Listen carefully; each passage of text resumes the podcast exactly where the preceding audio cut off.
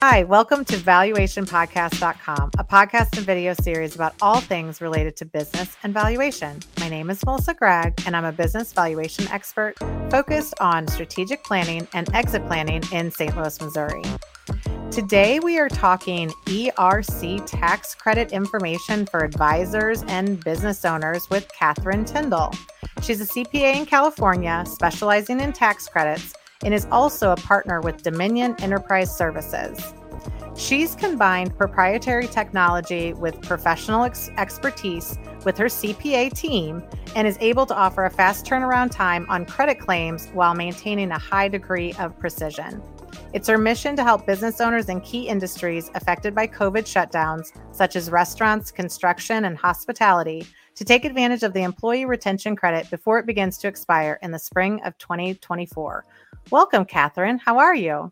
I'm doing well. How are you? Thanks for having me. A lot of people over, you know, the past several years have been hearing about various tax credit, various retention credits or bonuses or things like that from the IRS. I don't think a lot of people understand it in depth. But what our focus is today is to kind of briefly understand it, but then, like, does it apply? And if it does apply, or if you don't know if it applies, it's really something that we need to start dealing with sooner than later. And how do you reach out to a professional that can help you? Um, but we're going to start with the basics, Catherine. I know you speak a lot about this topic, but I think we got to tee everybody off a little bit and say, what is this employee retention credit or this ERC tax credit? Because people use a lot of different terms for it and maybe it sounds like a lot of other tax credits but it is mm-hmm. very unique can you give us some background on it maybe Sure. So the employee retention tax credit, uh, it came out during the pandemic. A lot of people didn't take advantage of it or, or, didn't know about it because when the program was originally released, it was back in March of 2020 um, the rules were pretty different than they are now. And so a lot of people didn't realize it and a lot of you know professionals didn't realize that their clients were eligible for the program. Um, it's basically like a third round of ppp is how i explain it to people.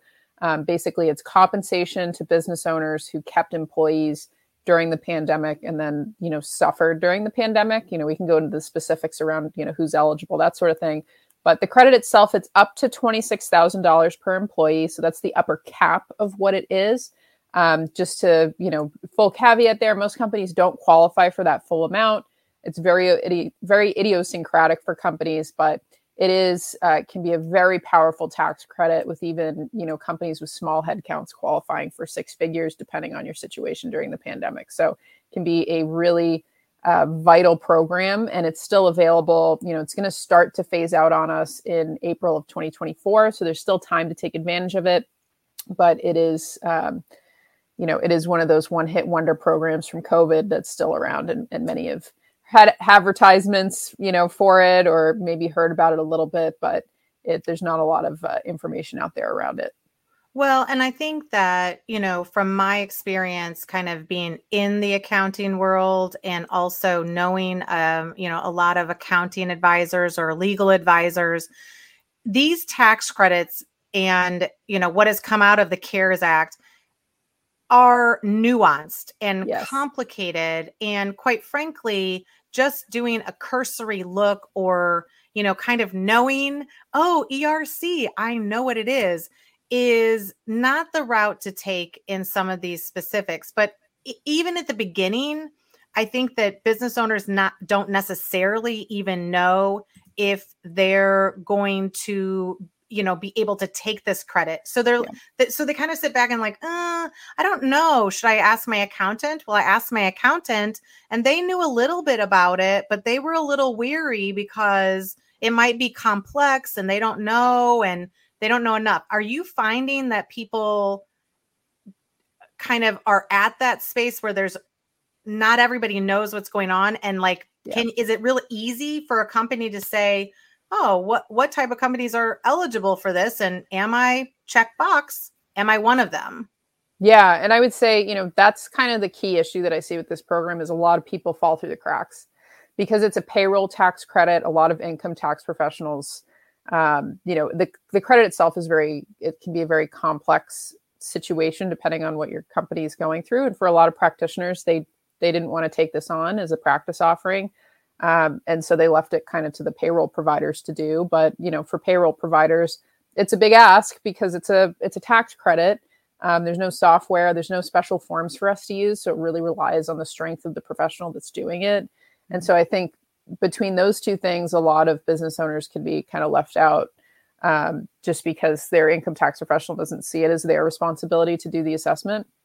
So I think the main thing I usually tell business owners to to know about if to see if this is actually something that's been done for you. The first two pieces is, you know, does the does your tax pro have access to quarterly financial statements for you? Because that's one of the tests that we use is it's a, a revenue test and it's done on a quarterly basis.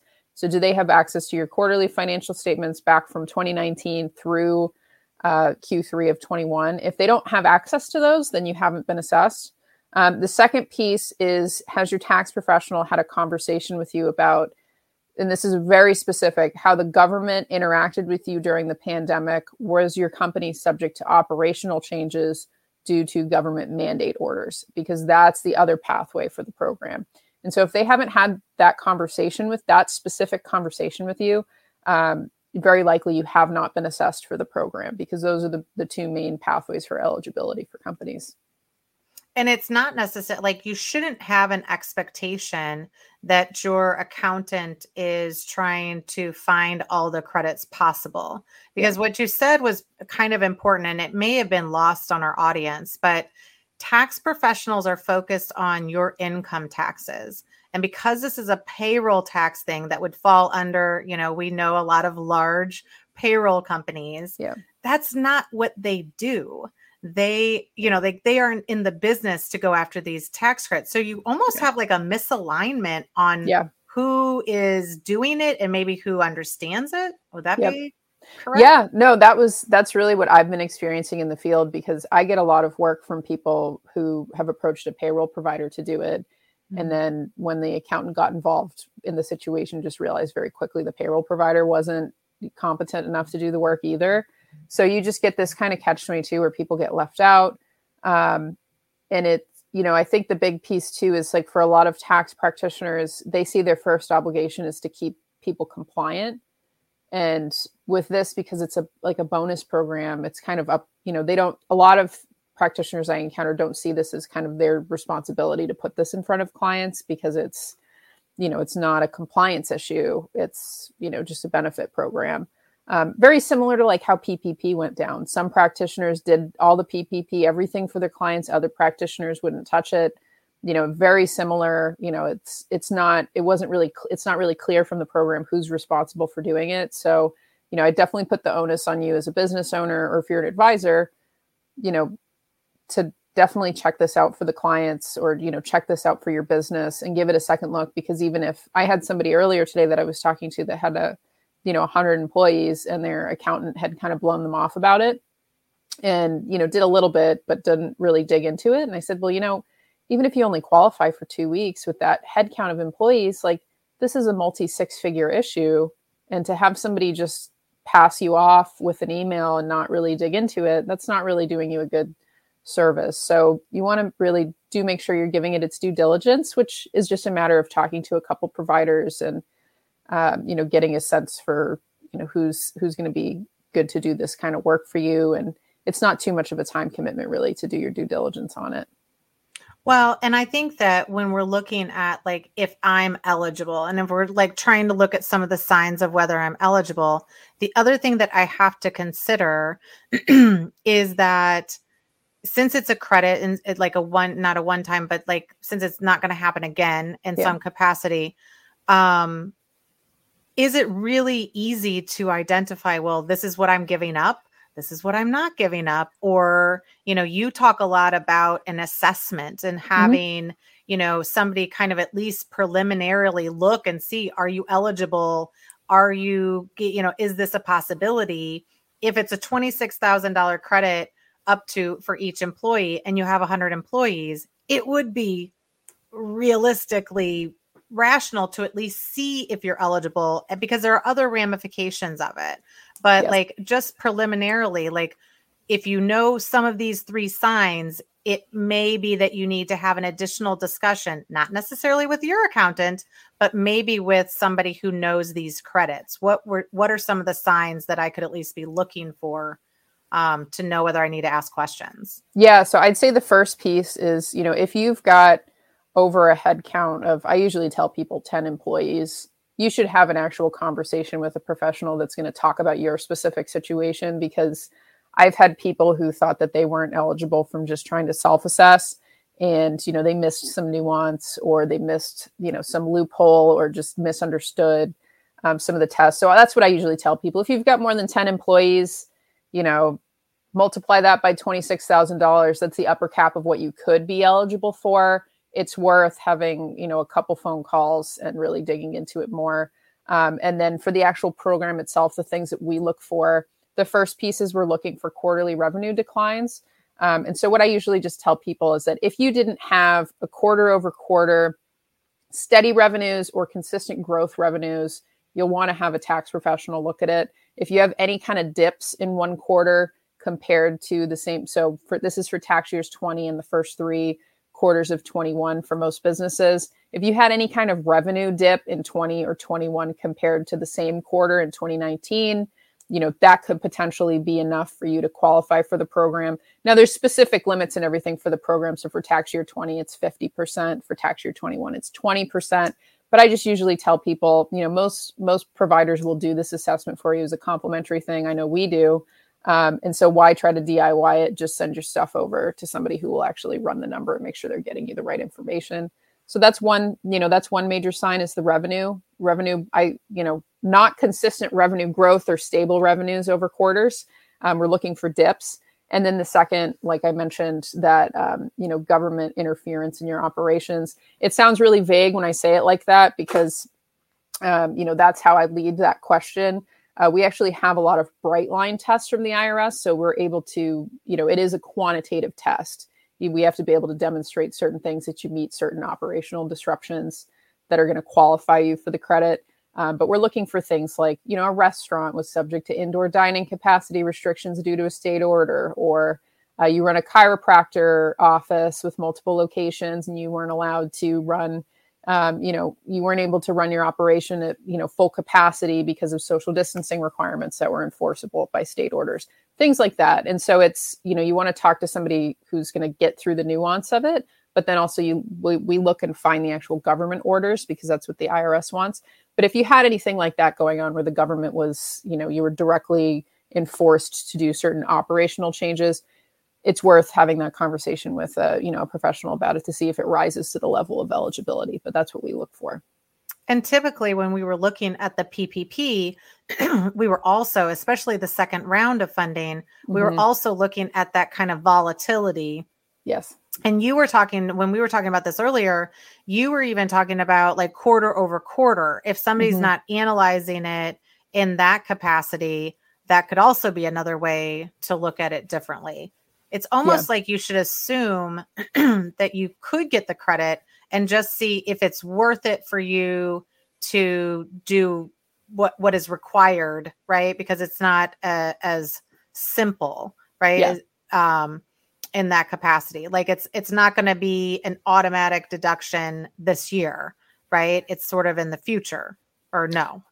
Well, so you know, I usually tell people like, you know, assume it's like if you've got like a, a, lump on your neck, it's like assume that it's cancer until proven otherwise. You know, it's such a, it can potentially be such a big deal that you want to assume that it's an opportunity for you until proven otherwise.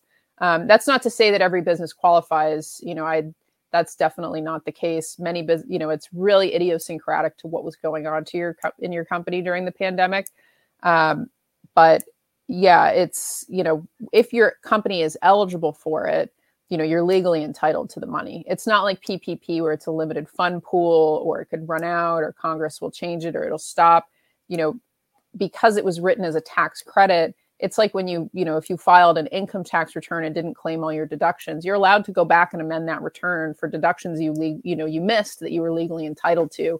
This program operates the same way. So unlike with PPP where it was basically once the money was out, if you were eligible but didn't do it, too bad. This program's not like that. So you can still go back and get it. Um, you know, that being said, IRS processing times are really slow right now. So it's not going to come. We're recording this the end of uh, 2022. So you're not going to see any funds until 2023 at this point if you filed today. But, um, you know, it it is, you know, it's once you've proven that you are eligible for it and you have the right documentation, it's kind of an in the bag situation. You know, you're legally entitled to it. Yeah. And if you're going back and restating or amending prior tax returns, it also is kind of, you know, an invitation from the IRS. So you want to do it well. But I think it's an interesting. Um, I want to talk just about some of the pitfalls of this calculation, but I think it's mm-hmm. interesting. We didn't we didn't talk a lot about your background, and I want to tell people just a little bit, or have you maybe tell them a little bit about how you came about this because it's not that you really set into like i'm going to be the expert on erc tax yeah, credit. yeah. like tell them a little bit more because this is how our industry does change. But you know what were you doing and how did you kind of start really focusing on this? So for myself you know my professional career is all tax. Um, you know, that's where I've spent all my time. Um, it's funny, my parents are both CPAs with the tax practice, so it's kind of a in the blood thing. But um, for myself and my partner, you know, we primarily worked before the pandemic with clients for strategic income tax planning, and then he has a deep background in R and D tax credits, um, which is, you know, credit programs can be kind of similar to each other.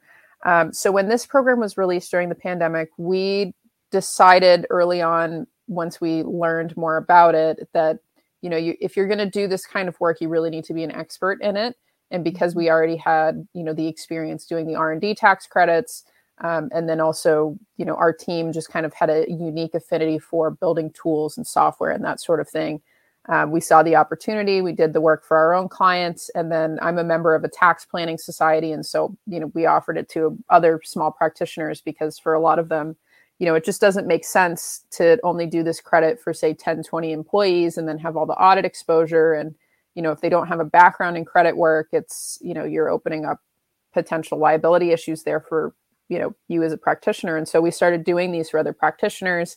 Uh, and then it just ballooned into a practice area, you know, as more practitioners found us, as more business owners found us, um, because it's, it really is a wonderful opportunity. But for a lot of, a lot of professionals it just didn't make sense for them to take it on for you know a, a production standpoint. And you know we we did. And um, you know i think for us too the main the main issue that we see with the program is really going to be the irs enforcement. And so that was something we we put a lot of careful thought into and we were designing our you know our program and how we were going to execute to make sure that we're ready for the irs enforcement when it comes because that's the key problem with this program is that the IRS, you know, just kind of rubber stamps processes these claims. They take long enough to do it, but they rubber stamp these claims and then it's really it's not going to be, you know, another year, 2 years before enforcement really ticks up on this and because it's such high dollar figures at stake and there's a lot of bad actors in this space, you know, there's just going to be a massive IRS enforcement uh, effort. You know, they have a, they have onboarded a special task force for this program. So it's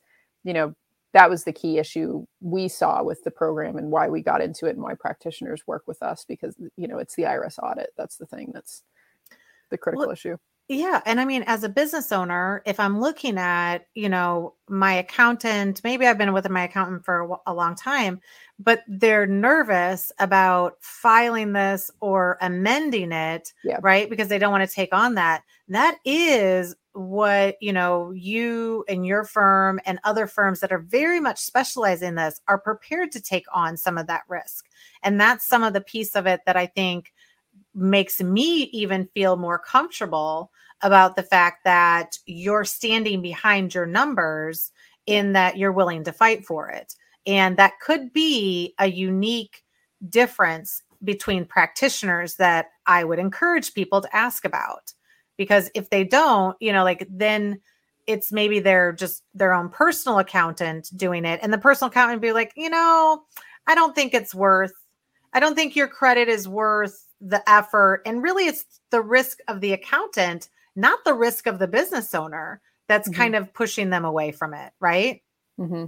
yeah because if they don't have a background in doing irs representation work you know that's it's going to work against them because you know like i said there's a gap here. And so if you don't have your paperwork in order now while everything's available in two years from now when they come back you know are you going to have all the substantiating documentation you need? You know are you really uh, confident in what you did? Because this is going to get you know this program's going to get heavily second checked by the irs um, and for a lot of practitioners they don't want to take the risk. And i you know i'd say for most business owners don't let that ward you off the program because you're entitled to the money. And it's just you know for you as a business owner the key decision is just working with a good practitioner for it who's ready for the audit piece. Um, and you know for us i always tell people you know we include that as part of the initial engagement just because i create the audit file when we do the claims so you know when it comes time to actually having to deal with the audit it's just a matter of sending over some paperwork that we've already put together and you know maybe doing a phone call and or a letter and we're done you know so i'm not concerned about it but i know for a lot of practitioners that's the main fear here. For the business owners that's the main fear and it's justified. You know that's a justified thing to be afraid of. Absolutely. And i think that that's um, one of the keys is building that audit file and also knowing it back and forth. But that means mm-hmm. that you guys have seen a velocity. You guys have seen so many different situations that you can see what some of the you know um incorrect calculations are but maybe yeah. you can just tell us like some of the pitfalls of the calculation of the ERC tax credit and you know even maybe where people are just you know maybe it's more in depth in certain areas but people are looking in the wrong areas but like mm. what are people really stumbling on practitioners um in this space maybe yeah, so I'd say the, the first one that I see practitioners stumble on is a lot of them are unaware. They're aware of the revenue rules. Um, they might be unaware of the alternative quarter election, which allows us to use one quarter's, you know, revenue eligibility to trigger the next quarter being eligible. So the common one I see people miss on that is not realizing that if you have in, in Q4 of 2020 showing a 20% decline in gross receipts compared to that same quarter Q4 2019, that actually triggers Q1 of 21 to be eligible for the program. So that's a common one I see people miss. Um, another one I see people miss is thinking that if they got PPP, they're not eligible for ERC. Um, that's not true. It was originally that's how the program was written, but that was subsequently changed, and a lot of practitioners miss that. Um, I think almost every case that I do has both PPP and ERC. They do interact with each other. Um, the PPP can wipe out, you know, a portion of the ERC, but it's still, you know, like I said, almost every case I do has both. Um, so that's a common pitfall that people miss. Um, another really common pitfall that I see people miss is not understanding what's going to be a qualifying government order. Um, and so the pieces that we look for there is that the government order itself is, you know, coming from a state level, coming from some kind of governmental entity, that it's enforceable on the client um, and that it's forcing a more than nominal change in the business. So we're looking at a more than 10% effect on their business, um, and that the you know the portion of the business that is being affected, it's being affected in a more than 10% way. Those are the two bright lines. But a lot of practitioners don't. They're intimidated by those rules because there's some complexity there and some legal interpretation. Like we have a staff attorney that that's what he does is, you know, make sure that the government orders are sufficient for what the IRS rules are a lot of practitioners don't feel comfortable making that judgment call, and so they'll only look at the um, revenue quarters and not not look at the government orders. So that's another common pitfall we see for the program, and then just other calculation pitfalls, things like people not understanding how to do the PPP allocations with regular ERC wages, um, not understanding some some nuances around disqualified wages. So if you have owners in the business and family members in the business, do they need to be disqualified? Um, it depends is the answer. Mm. You know, things like that. There's a lot of little tricky bits that can sway the credit a lot. Um, and a lot of practitioners, unless you've, you know, read through all the IRS FAQs and the legislation we have, you know, you might miss something that's important.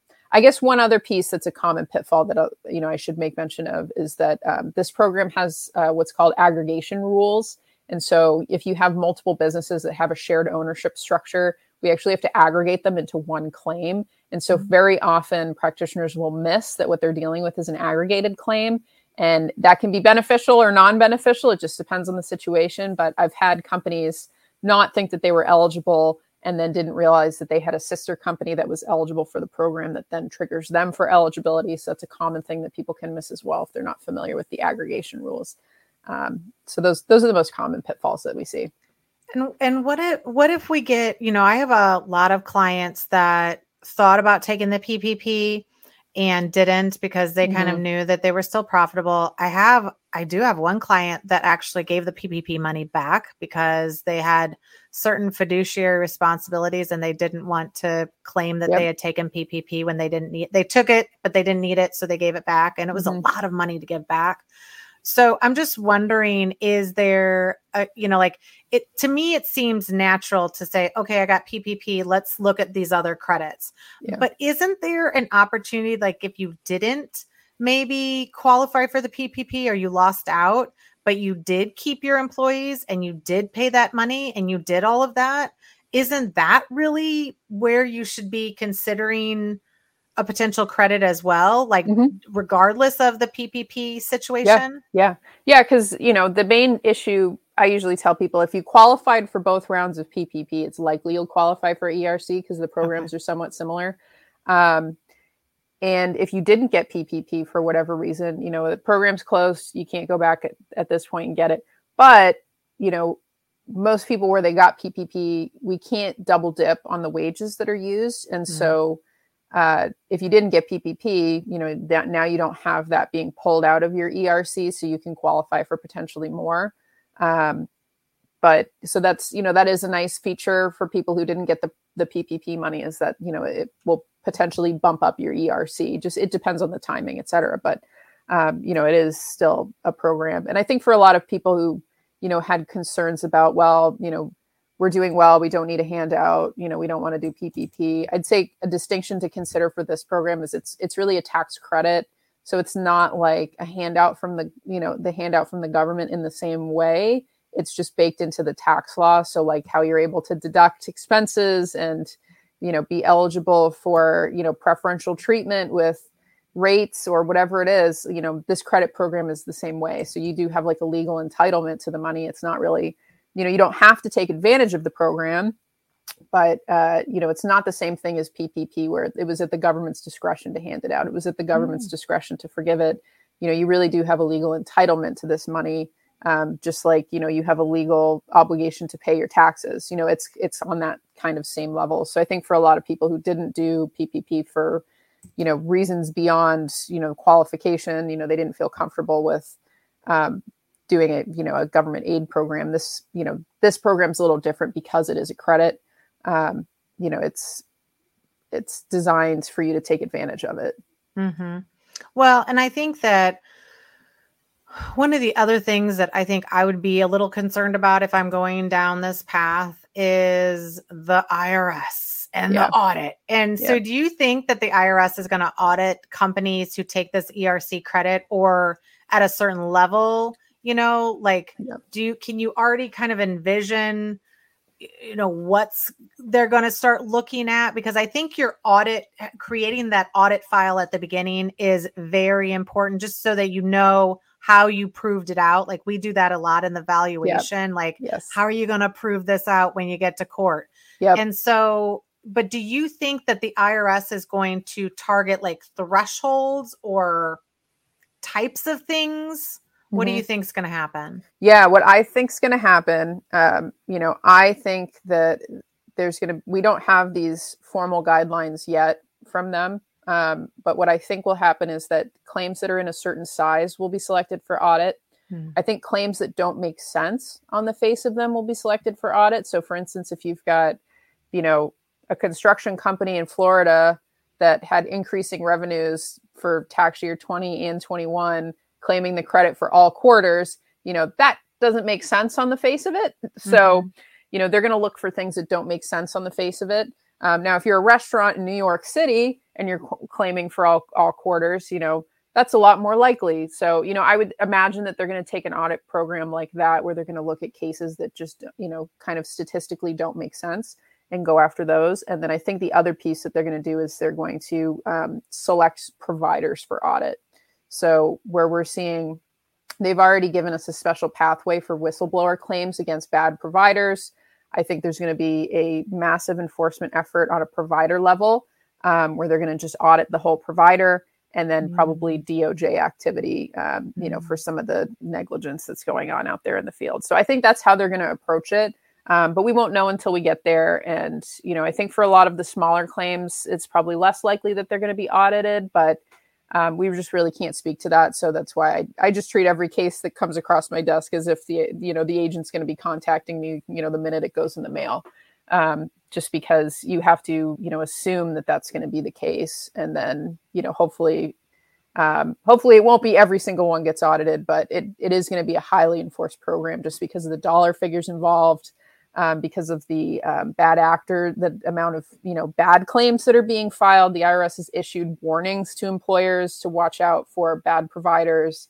Um, so they have their eye on it, and it's coming. You know, it's just a matter of time because you know they have a they have a couple of years after the filings are done for a statute of limitations to come back. So you know, even if you file, get your checks, you know, everything seems hunky dory for a year, they can show up well after the fact, you know, after the money's been spent, even, um, you know, and, and initiate an audit. So that's, you know, that's what we're anticipating. Well, and I think the nuances of it, because there are some of these like kind of uniquenesses that that create the eligibility and things like that, you're going to have practitioners that are just like, oh, 10 times 26,000, you know, and you're going to have people that yes. are kind of just doing this on a very easy you know, we I always laugh when people say, "Oh, have you ever had an estate valuation go through an IRS audit?" I was like, "No." And they're like, "Well, how?" And I'm like, "Because I base the valuation on reasonable assumptions." And so what I'm hearing you say is like I'm basing the tax credit on our research, on our understanding, on your company, and here's the backup for that decision of what to put on the tax return. And if the the IRS disagrees with us, they're going to come back, but we're going to have our reasoning. Yeah. And it's probably going to have, you know, like it's not going to be as aggressive, maybe yeah. as um, somebody who's just taking 26,000 multiplied by 10 employees and going for the credit, right? Yeah, because yeah, that's what I see a lot of people do is, or, you know, I see I've, I'm dealing with trying to clean up messes from some of these situations where people will just say, "Oh, you know, you business owner, did you have, you know, did you have disruptions during the pandemic? And the business owner says, oh, yeah, it was the whole pandemic. They say, okay, great. That's, then you qualify for the whole thing, you know, and they're just basing it on a client attestation instead of actually the actual legwork and, you know, following the rules from the IRS for substantiating documentation. And the client doesn't realize that that's what's happened. Um, a lot of times the outside tax practitioner doesn't realize that's happened, you know, I was on a phone call earlier today with um, another practitioner who his client was working with a you know an outside law firm, and he was concerned because it was going to be a very large case. And I said, "Well, did they give you copies of the government orders? Did you ask for them?" And he was like, "No, they didn't." And I was like, "Well, ask for it. See what they've got, because if they've got that and they're doing this and that and the other, you know, it's probably fine." But um, people just don't realize, you know, what goes into the background of these. It's not as simple as saying, "Okay, you know, I paid, you know, Sally, uh, you know, Susie and Sally and Jimmy X amount in wages. I'm going to times that by 70% and there's my credit. You know, that's, mm-hmm. it's not as simple as that. Um, and a lot of providers don't realize all of these rules and, you know, the nuances and they don't realize that there's amended income tax returns required and amended payroll tax returns required. They just don't realize all that goes into it.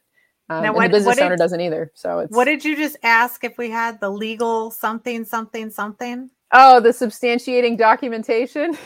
well, no, but when you said specifically, did they have the legal like if you ask a practitioner some of these things and they look at you like deers in the headlight like I did, they don't know. That's yeah. a problem. Yeah. It's like, but, what's the copy of the government order? Like, it's going to be specifically Governor so and so's order, you know, 16 dated May 15th, 2020. Like, do you have is that what you're using like what are you using for a government order because that's yeah. what it hinges on for a lot of you know eligibility for people is government orders and so if you mm-hmm. don't have the physical order um, and then also showing like okay it's paragraph this subsection this where it references this business type of you know non-essential retail capacity mm-hmm. restriction 40% like if you don't have that you know it just the work hasn't been done um, and a lot of people don't realize that Well, and it's interesting because those are the things we're usually looking for in a business interruption claim. And so Mm-hmm. when the pandemic first started, the business interruption claims were contingent upon this, you know, an executive order or something closing you down. Yep. And so you really had to know like what what was it called because around the country Mhm. they were called different They're all things different. Yep. they were certain you know different restrictions and and so i i completely understand now another thing like this is a little bit different but in the same in the same space what do you see in the future um you know in the future we're going to see employee retention credit fraud increasing but like what does Yeah. that really look like because i'm trying to you know, in some capacity, that's not really a business owner coming to their accountant and saying, Hey, I got four employees. Let's see what we got. That's a little bit, you know, like when I think of fraud, I think of more like I'm trying to get a credit for 50 employees and I have three. Yeah. Right. But are there other way, you know, like are you already seeing some of this fraud come out? And is that where it's going just sort of made up employees or is it even more in depth um, than what i can envision Yeah, I think we've got from what I see in the field, which is you know a limited scope, and I talk to other practitioners about this a lot. Um, you know, it's a combination of I'm sure there's just rampant fraud going on in the program just from me dealing with it, um, but more often it's negligence is really what it is. Um, It's people who are not tax professionals trying to do this work who are underqualified to do the work. Uh, they don't understand the nuance of the tax code. Because the other thing too is it's one thing to maybe understand some you know some parts of the program. It's another thing to understand how it interacts with the rest of the income tax code um, because it's that's where it lives. And so you know certain ways we have to interpret things or treat things come from completely other parts of the code um, Mhm. so it's unless you're an actual tax professional you'd miss out on a lot of those things um, so more often it's negligence is what it really is and people trying to do this quickly or you know just trying to do this as a profit you know trying to generate these big credits and get contingent fees on them and um, that sort of thing rather than the focus being on you know getting the, the work done correctly um, you know that's that's more that's more what i see and you know it's this is going to be one of those situations where you know my my personal opinion is like i think a lot of people are going to end up in jail like i think it's Mhm. going to be a massive department of justice effort Mm-hmm. um, because I deal with cl- I some of the claims that I see, you know, people come back to us. You know, I look at who the provider was and how much they've said that they've filed for, and just how off the claim that I'm dealing with is, and extrapolating those numbers, and it's you're dealing with you know hundreds of millions of, if not billions, of dollars in you know overstated.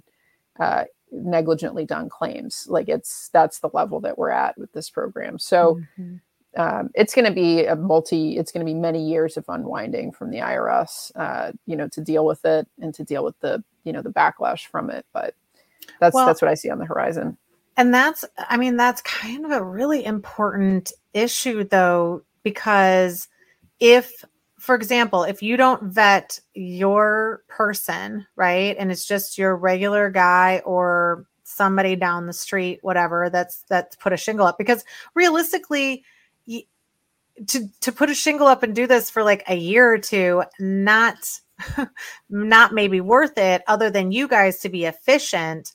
But the reality is if they do one kind of bad thing with another client it could come back that the IRS is looking at all of the ones that they did and yours is going to be one of them and it could just be an, an unfortunate Yeah. um, event but you have to be mindful of that and I think in general, we'll talk next about like specifically because I do want to talk specifically about your practice because that's why I was so interested in in talking more about it. But like in general, if people are around the country all over the place, they can't necessarily everybody can't go to you. You know, what are some of the benefits with at least seeking out somebody who has specific experience in this area that we haven't necessarily talked about? Um, but that you could maybe provide because I don't think this is just going to your accountant and saying, "Hey, do I get the credit?" Yeah You know, it's a little bit more, but maybe you can talk a little bit to that. Yeah, well, I'd say, you know, about our practice in general, um, I work with practitioners and clients all over the country because it's a federal tax credit. Um, and so we're able to work with anybody that qualifies for it, whether you know you're in California where I am, or it's most half of the year I'm in New Hampshire. Um, you know, we work with people all over the country uh, on this program, and we work with you know our main work that we do is we're kind of the ERC department for other tax practitioners. Mm. Um, so you know most of our work comes from other tax practitioners who you know kind of looked under the hood of this thing and decided it was they didn't want to touch it. So um, that's you know that's what we do um, and we work really nicely with outside tax pros because we handle basically the whole claims process other than you know the amended income tax returns that are required so this claim itself just so you know is is filed on amended payroll tax returns but it also requires amended income tax returns to get the claim actually you know completed and done correctly because mm. it, it, the credit interacts with your income tax situations from prior years um, you know if you're claiming in 20 and 21 you'd have to go back and amend those returns um, so you know we have to work with the outside tax pro to get that work done. But um, that's that's how our practice works with people, and you know we track with the IRS, and then in the event of any kind of audit or inspection, you know we're there to handle it because it's you know that's it's what goes into these jobs. You know that's what we're expecting. That the job's not done until it's gotten through audit because you know that's going to be a high percentage of the cases. Now, could I, if I have my own accountant or accounting firm or whatever, maybe an internal accountant, outer, you know, external accountant, all of them, would would it still be beneficial for me to contact you about this specific credit and still work with my other accountants? Oh yeah, because it's usually what it is is, you know, for a lot of people, they'll start off by talking to their income tax professional to see if the you know if you're dealing with a mid-sized firm or a large firm very often they have a special department that does just these um, mm-hmm. so if you're in a situation like that, great, you know, talk to them. If you want a second opinion, feel welcome to talk to us too. I usually tell people get two opinions, you know, yeah. it doesn't cost you what, a phone call. Um, so, you know, you can start there, but you know, I wouldn't, um, I wouldn't sever an income tax relationship because they're not, you know, they're not handling this specific idiosyncratic credit. So usually, um, you know, for a, usually when I work, when I when somebody finds me and not their CPA has found me, um, once I talk to the CPA and they're like, "Oh, you do this? Okay, great. I'm going to send you, you know, the rest of my people because it's, you know, I don't want to handle this." Um, you know, that's a lot of that's a lot of what we get from outside practitioners. You know, when when they find us through a client that we've done work for. So. Oh yeah, I mean, I, I think it I think people really need to understand that this is you keep your relationship with your accountant. This is mm-hmm. like a special situation. Like just figure out if it's money in your pocket and if it's not, keep on going. Yep. Right? I mean, mm-hmm. in some capacity. Now, for you guys specifically though, you kind of have a proprietary process that, you know, in building your file for the audit and such for the employee retention um, credit but also really this was a product of at the very beginning you had a significant amount of clients that were seeking this and it was very complex and you kind of sought to okay if we're going to do this yeah we might as well put the time effort to make it be an efficient process um because you didn't have to. Like you could have just been like, okay, we'll just do it for this yeah. period of time. So you really endeavored to kind of change how this was being processed and become a specialist in this space. Yeah. Um, but but what is the uniqueness of you guys? Just that you've been doing so many that you can see it quickly, or you know, what else would be a benefit for them to use you specifically? Yeah, I'd say with us, you know, and part of the reason that we did this is just seeing kind of how the IRS de- is, you know, how we anticipate they're going to deal with the program is they're going to be auditing us as practitioners. And so by being able to have a lot of, um, the main concern for me was quality control and making sure that every single return that goes out, you know, meets quality control standards. Everything's getting reviewed by a CPA um, everything is being triaged by you know either a cpa or the attorney for the government orders uh, that we're maintaining all that documentation and, and, just we you know we built i decided you know if we're going to do this we need to really do it right um, and to to do that you just need a lot of those kinds of safeguards in place through a process standpoint. And that's and so that's what we did. We developed a lot of our own tools and technology and checklists and quality control measures and those sorts of things to make it you know an efficient process for the client an efficient process for us but something where the quality control is really high because that's you know where i see that the, the issue is going to come up when you know when the audits come is being able to demonstrate like on every single case it doesn't go out unless it's got you know this this and this and we tie out to that and we you know we double check this and you know that's that's going to what they're going to be looking for so that's that's what we build um, and then on the client side of it too i was just really sensitive to okay business owners don't want to be spending six, seven, eight hours trying to deal with this thing. So if we can make the process simple for them, where it's just one checklist, seven documents, um, you know, introductions to outside providers for the things that we need. So like for you know, if they pay health benefits, health benefits count towards the credit. Um, you know, their payroll provider, we work with them directly to source the reports that we need things like that. How do we make it easier on the clients? And that was you know a big emphasis as well. So you know i think most business owners who work with us it maybe takes them an hour or two to get us all the documents as long as they're you know in fairly good order. And so that takes a lot of the pain you know the pain points out of it for the client as well mm-hmm. no absolutely and I, and i think that you know in this space do you think that having even that legal side of it is also helpful because part of this is, you know, those government shutdowns were more of municipality mandates mm-hmm. um, as opposed to like economic mandates or something like that. So it is kind of bringing all of these pieces together that looks yeah. like it's an accounting issue, but it's got a lot of legs to it, right? Oh, yeah. No, and for, you know, I think for the IRS enforcement issue, for companies that are using non revenue qualifying factors so like the government orders or supply chain disruptions which i i didn't even mention that one because i just as a warning on that one if you have somebody telling you you qualify under a supply chain disruption it's it's probably not true because um, it's really difficult to qualify under that part of the program but um, you know we have an attorney on staff that that's what he does is writing technical memos and doing the analysis on what the orders were and going back to the clients et cetera because it is you do need legal interpretation um, you know for those specifically and um, you know, a lot of accountants just do not feel comfortable doing that, and rightfully so. Like that's kind of out of the wheelhouse for a lot of you know a lot of income tax professionals to have to make you know do a legal analysis on a on a government order. Um, so that's something that we do. You know, we do as well for any case that's going to have that. Well, and I think that that's what we're starting to see more often that you do need a team of different backgrounded individuals that can look at the same issue from a lot of different perspectives. Mm-hmm. So I think that that um, is super helpful. So we've put some information about how to contact you. Do you have that checklist or other information resources on your website that people can get? Because I will say, I am not the ERC specialist. So if you have a question, you're going to need to call Catherine, not me. Um, but I think that, um, you know, if you have other resources on your website and things mm-hmm. like that, they can kind of get started, understand. I love that it's a simple process.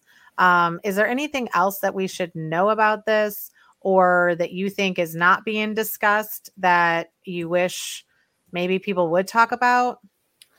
No, I think I think we hit everything. You know, I'd say in terms of resources, if I were you as a business owner, if this is your like your kind of wake up call to okay, you know, I've been getting, you know, 30 robo calls and six emails a day from, you know, companies that do not seem US based.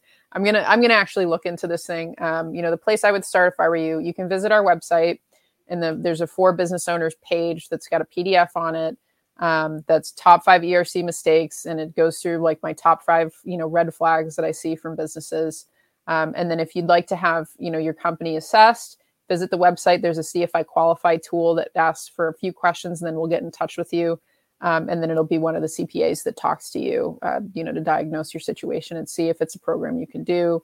Uh, what we do for clients is we, you know, we do that initial eligibility calculation as a complimentary thing, so that you know, in the event you're not eligible for it, you know you've just lost your time um, that's mm-hmm. it so that would be the process i would recommend you know definitely you know talk to your cpa about it see if they've really done the digging that's required um, if they haven't you know you can talk to our firm, um, you know, if you're going to seek out other providers, uh, I have some advice in the, the the top five ERC mistakes PDF for how to source a good provider, things you should watch out for, red flags.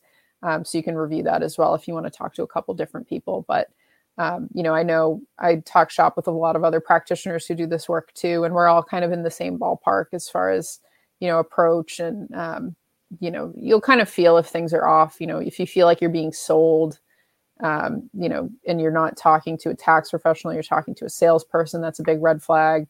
You know, you'll kind of know uh, because it is it's a technical tax credit, so you should feel like you're dealing with a nerd. kind of a well, thing. I mean, what yeah. do you have to lose if if yeah. I can call you up? You're going to take a look. You're going to get some documents. You're going to tell me if I can get it, and then help. I mean, why would I not call you? Yeah, we've tried to make it. We've tried to make it a painless thing, um, yeah. but I think a lot of people are just spooked by the audit, which is fair. Um, you know, but it's like you know, really my the CPA like sending in some documents and fielding a phone call, I'm going to walk away from potentially a hundred thousand dollars. Like for most business owners, it's like, all right, I'll take that risk. Um, yeah. You know, especially when like for us as a provider, like that's just in our baked into our engagement letter that we handled the audit. So it's right. You know, it's really no risk on that. But no, I think yeah. this was really helpful. And it's also, you're also a research for other accountants, other mm-hmm. professionals, mm-hmm. other attorneys going through this that may not know everything about it from the money side, but you can kind of come in. So um, please reach out to Catherine if you have questions. Um, and I think she's been very pleasant to even talk about this. She is she she can really nerd out to this information but like i do the same for valuation so like it's just it's just numbers. We love them what can we mm-hmm. do well if you um, have some more information in the future there's a new tax credit. I'm going to get you uh, back on the podcast but i really appreciate it catherine. Thanks yeah. so much today. Thank you so much for having me. I always love uh, always love getting into the weeds on this one. Yeah. All right